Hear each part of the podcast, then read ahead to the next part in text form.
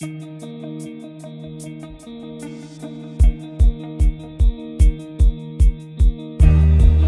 More people have climbed Mount Everest than have swum the English Channel. That's how tough it is. But it hasn't stopped my guest today. She's just swum the Channel solo in just over 15 hours, and she's done it to highlight the issue of water pollution.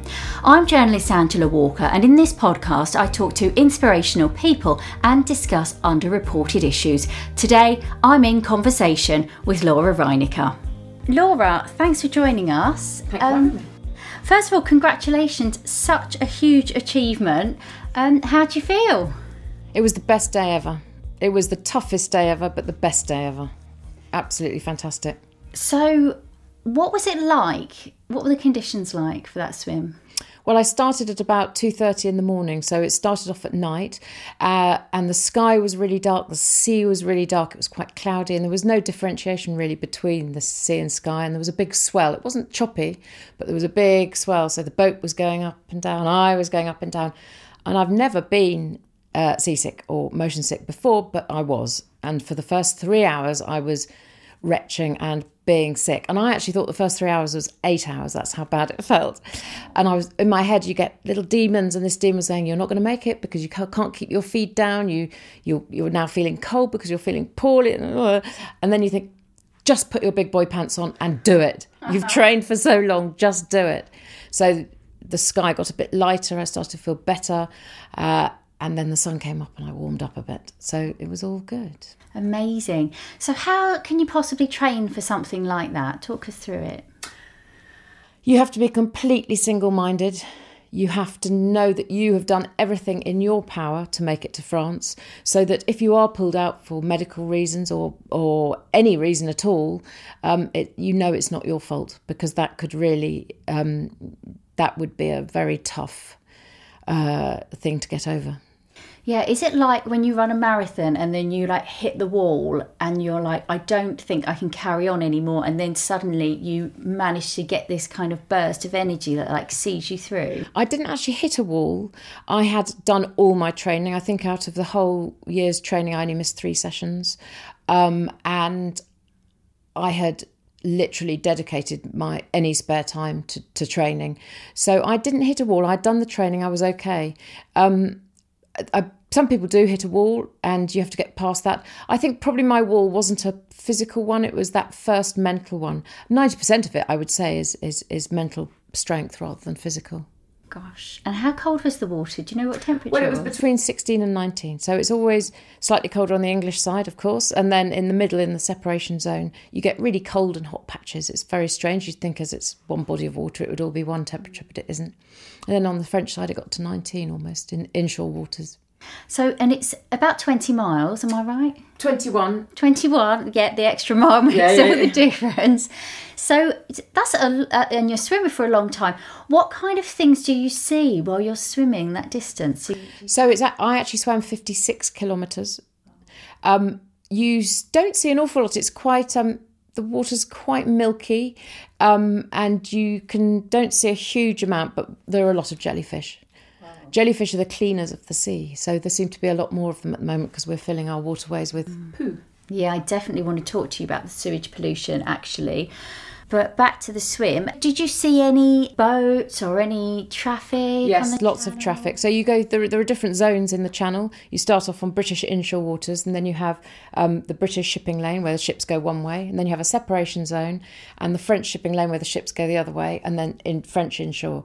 Uh, so yes, you see a lot of huge, huge tankers and and and things like that. Wow, that's amazing. And there you are in the water, so small, bobbing around, yeah. trying to make your way to France. When you think of it like that, it does sound a bit strange, doesn't it?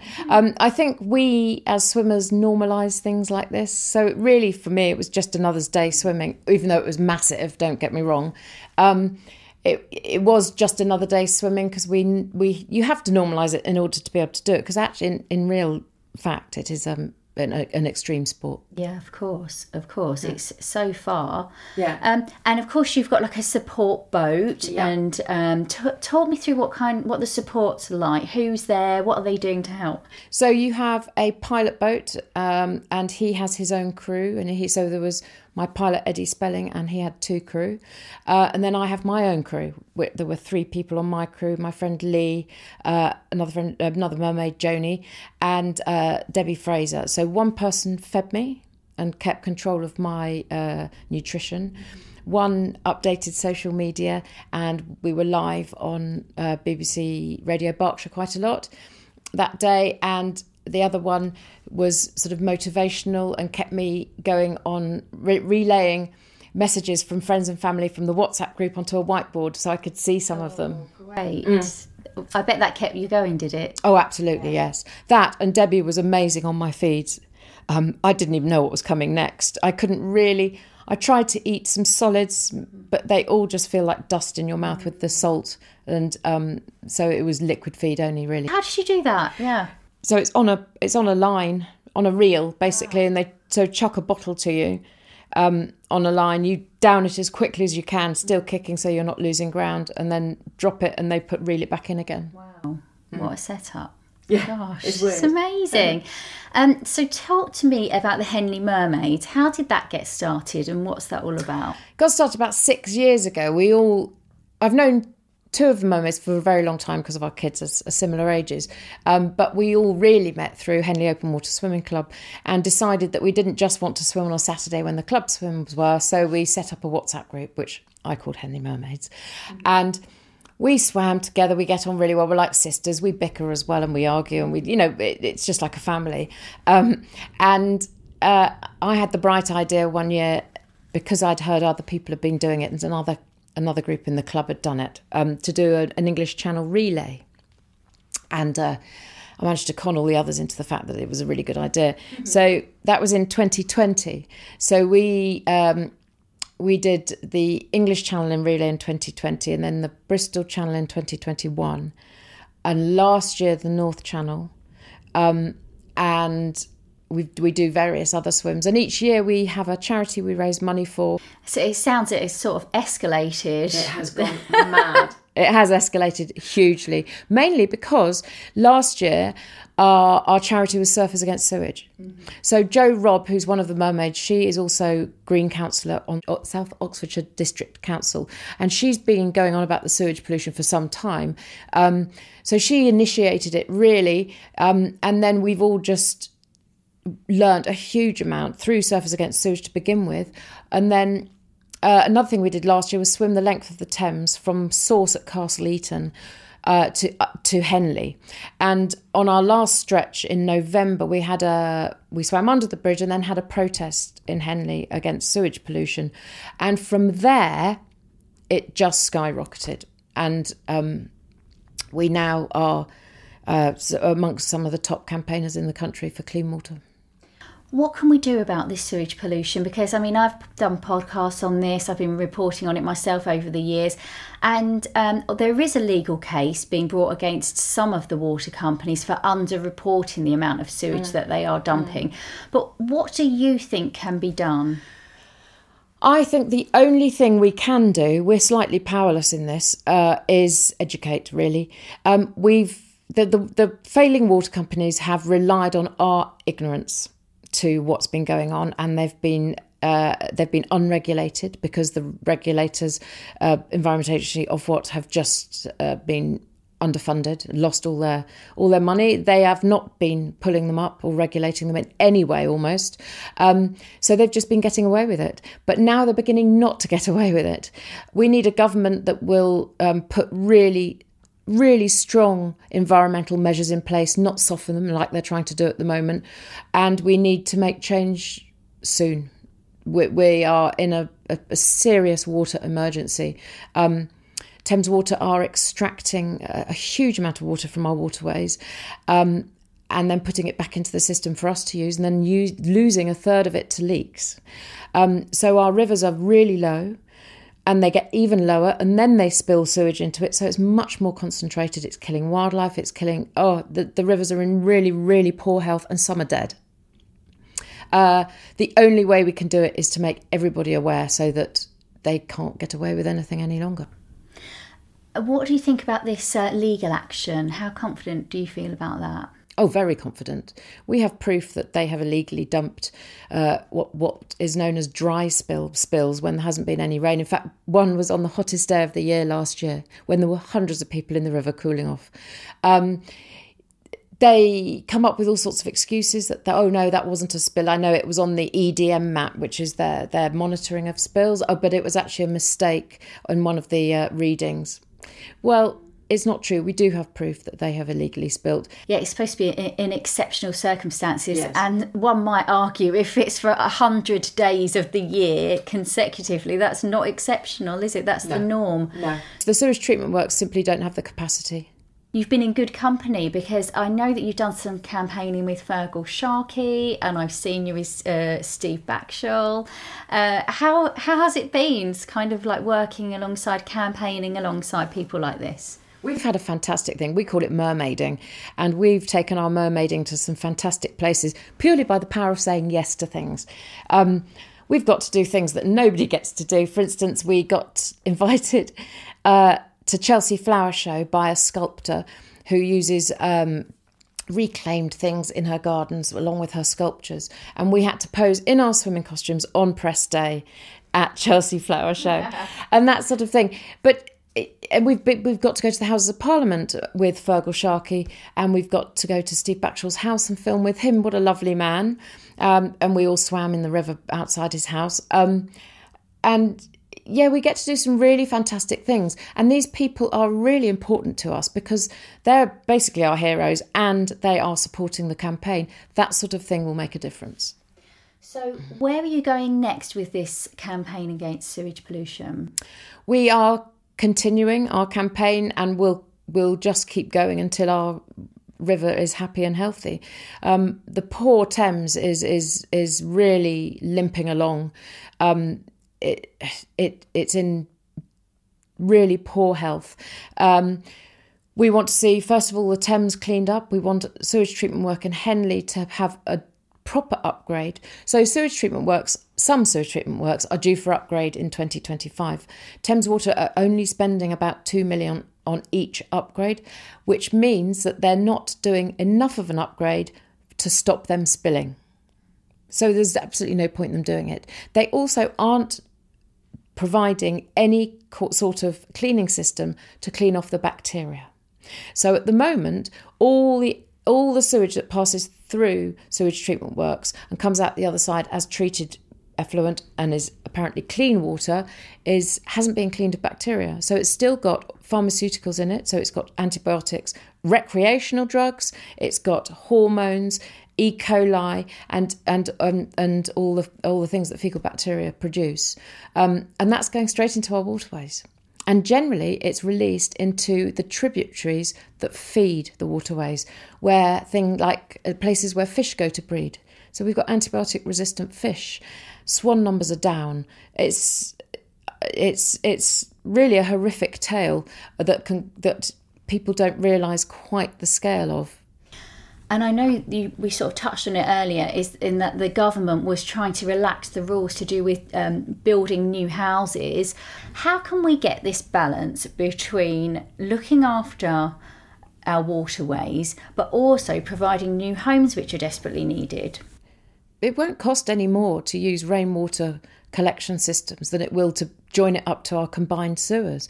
Our problem here is we have combined sewers, so all the runoff from roofs goes in with all the um, all the, uh, the the water from your your toilet system. This is our problem, but there's been no investment into infrastructure since privatisation. You know, foreign companies own our water own our water. And it's easy for them. They're making really easy money and having absolutely no consequences we need to have new, in fact, we need to have existing houses moved over to rainwater collection and to brown water use for our loos and for, for, for that sort of thing. We are in a water emergency. North London, in the very near future, will be uh, will be rationed on their water. We are running out. It's a shared resource that isn't shared. So over 50% of the water that we use is used by the elite and the mega rich up in the Chiltern Hills with their swimming pools, their hot tubs, and their big gardens they're watering. The other 50% is used by the rest of us. So it's not a shared resource that it should be. That's really fascinating. I had no idea about that at all. Yeah.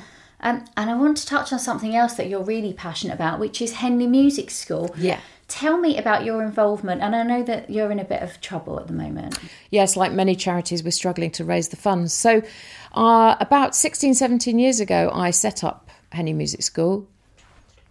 I set up Henley Music School um, in response to uh, the government's pulling of funding for schools uh, when my children were at primary school, in fact. Um, and uh, people kept coming up and asking me to teach Johnny the violin or to run the orchestra. And as I was running the orchestra, eventually it got to just my three children in the orchestra, and I realised that kids just weren't le- learning music. In fact, some schools they weren't even singing in assembly, and in, in other schools there weren't e- wasn't even a teacher that could read music. So I thought, well, something has to be done here because there is nobody um, to teach this subject, and the kids simply aren't learning it. So it started off as sort of after school club and a bit of a, um, you know, groups and individual lessons. Um, and at that time, the Henley Festival set up um, a, a, children's orchestra called the Henley Festival Orchestra, and I ran that for a while. When they pulled funding for that, they asked me to take it on as Henley Music School, which I did, and suddenly I got like 70 extra kids. So I thought, oh dear, I need a bit of governance now. So we made it into a community interest company. And it just grew and grew to the point that we need 60 grand a year to run. So we made charitable conversion. And up until about two years ago, we, well, COVID really, um, raising the 60 grand a year wasn't too difficult. I mean, it was work, but it wasn't too difficult. Since COVID, um, it has become really virtually impossible. And that's no exaggeration everybody's feeling the pinch. Our usual funders are either not engaging at all or just aren't giving as much. Um, and because they're inundated with applications by all the other charities that are struggling. The, the but worst thing about all of this is these charities shouldn't exist. I shouldn't be campaigning for clean waterways. I shouldn't be running a music school because the government should be doing these things. They should be providing our children with a decent all round education to make them decent human beings and and active in communities and making the, the world better than when they arrived in it. At, at the moment, they're not. In many cases, they children leave school feeling absolutely useless because they've been made to do maths, English, and science, and that is it that child may be a fantastic artist, a musician, a, a, creative, and it's they've been made to do these subjects that they're not good at, so they leave with with low grades, and then they're made to feel um, silly, and then they go and hang around on street corners and behave badly. They don't become decent members of society because they don't feel like they're they're wanted or needed or they're worth anything. So what role tell me how it works henley music school. Do you go into schools and teach kids? How like talk me through that. So we provide all forms of music education to anybody. So we do curriculum in school lessons we do in school clubs after school clubs individual lessons ensemble work groups everything you can think of. And for all of those activities uh, we provide bursaries of up to 100% so and free loan of an instrument and we work with the school budget, so no school pays the full price. What we try to do is take away any barriers to learning music. So refugees get automatic free lessons. Pupil premium children, that's children on free school meals, automatically get free lessons. And uh, some children on the autism spectrum get specialist piano lessons. Now, we do this in a school in Henley that has um, a high number of children with additional needs. And the head there is absolutely amazed at the difference in their attitude to learning, their their their behaviour, and how it has affected the whole the whole class because they are more engaged and they're looking forward to playing the piano, and their their brains are being used differently. Why is music so effective? Is such a healer? Do you think? It makes you feel something. People like different styles of music different i mean you'll listen to different things from me um, but everybody listens to music because it makes you feel something. It uses a different part of our brain. And many of these children now aren't having that part of their brain used, but it's the part of the brain that makes you your fine motor skills better, your your teamwork better, your your your concentration, uh, confidence, everything. And the kids now that the COVID children that are now in school have a really low understanding of communication. The teachers are really struggling with the cohort of kids that have grown up small. Um, and music is a brilliant way of bringing them together and making them work as a team and, and being able to relate to each other. But they're just not getting it. So, how serious is the situation with Henley Music School, and what will be the consequences if you can't get this funding together? It's very serious. We are at uh, zero as of the end of this month. Um, we have had to put a halt on all bursaries, so we are not paying um, our teachers. Luckily, some of our teachers are carrying on anyway, um, and we are just really struggling. I'm looking at taking redundancy or unpaid sabbatical to save the charity money in order that we can preserve these bursaries and provide uh, what we promise we will provide. Um, but that leaves me as the only income earner in my household without an income. We're at an emergency stage. We need funds now. If anyone's listening and they work for a company that might be able to help out, or they could be an individual yes. that wants to help out, what's your message to them? Please come and talk to me. I can tell you all about music school and I can show you the benefits that these children feel. Um, people might think that, oh, well, the county council have a music service, but they've never had a music service in Henley because Oxfordshire is such a long, thin county. The teachers mainly come from Oxford, um, and they're not going to drive for an hour each way to teach two clarinet pupils or something like that. We really need it in Henley. Um, all kids need it. I mean, people might think, well, Henley, it's quite an affluent area. Why does it need a music charity? What would you say to those people? It on the out outward facing face of Henley, yes, it would look affluent. And don't get me wrong, there are a lot of very wealthy people in Henley, but equally, there's a whole other side of it. We have the same families from low income. It's no different from any other any other town, really, um, only that it looks posh. Laura, thank you so much for talking to me today. It's been a pleasure. Thanks for having me. Thanks for listening, and I hope you've enjoyed the show. Today, I've been in conversation with Henley Mermaid and English Channel swimmer Laura Reineke.